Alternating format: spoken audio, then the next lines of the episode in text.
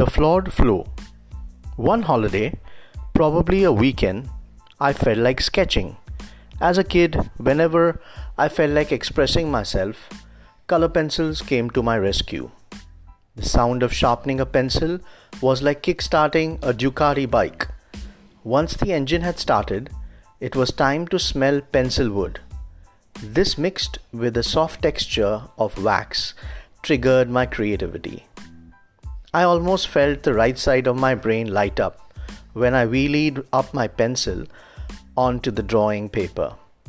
As I created the base of imagination, I slowly started losing sense of time.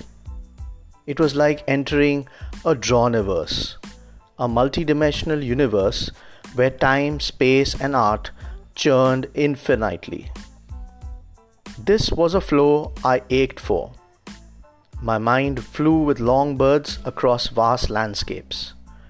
The sun smiled brightly between the cracks of chocolate brown-colored mountains as my eyes gazed at its glory.